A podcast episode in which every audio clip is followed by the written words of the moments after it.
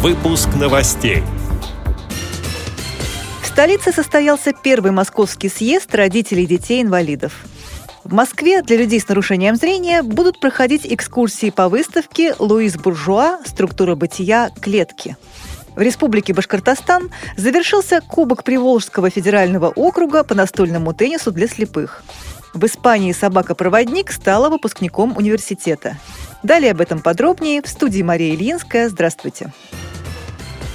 5 октября в столице состоялся первый московский съезд родителей детей-инвалидов «Не должны родители становиться борцами». В мероприятии приняли участие свыше тысячи человек.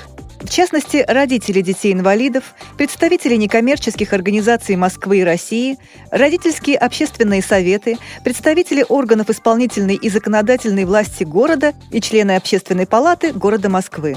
Открыл съезд руководитель Департамента труда и социальной защиты населения Москвы Владимир Петросян. Цитирую его слова – в Москве сегодня проживает 1 миллион 200 тысяч инвалидов. Из них 35 тысяч – это дети-инвалиды. Мы сотрудничаем с общественными организациями, которые занимаются проблемами детей-инвалидов. Наша сила в тесных контактах с общественностью Москвы, которая занимается этими вопросами, в совместной работе с НКО, фондами, и поэтому удается что-то сделать и продвигать вперед.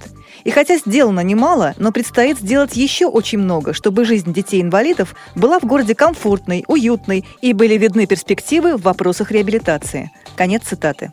В рамках мероприятия были проведены пленарные заседания и секции по вопросам здравоохранения, медико-социальной экспертизы, образования, реабилитации, отдыха и оздоровления, доступной среды, трудоустройства, психологической помощи.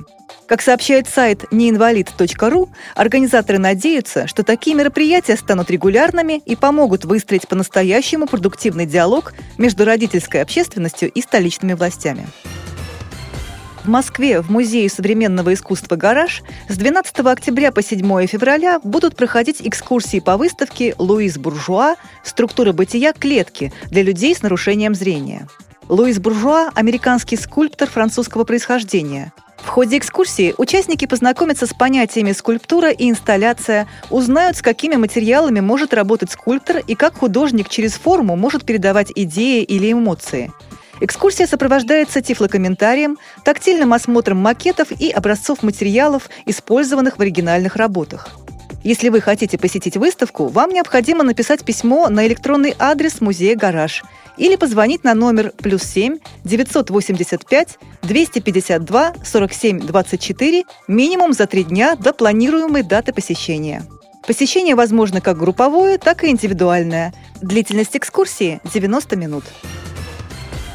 В Республике Башкортостан в городе Кумертау состоялось закрытие соревнований на Кубок Приволжского федерального округа по настольному теннису слепых.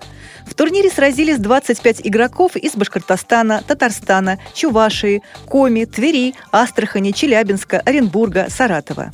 Организаторами соревнований выступили Министерство молодежной политики и спорта Республики Башкортостан, администрация городского округа города Кумертау и культурно-спортивный реабилитационный комплекс ВУЗ.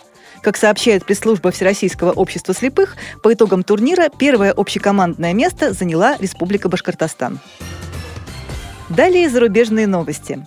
В Испании собака-проводник стала выпускником университета. Фотография четвероногого ученика оказалась в выпускном альбоме студентов, обучавшихся социальной работе в университете Кадиса.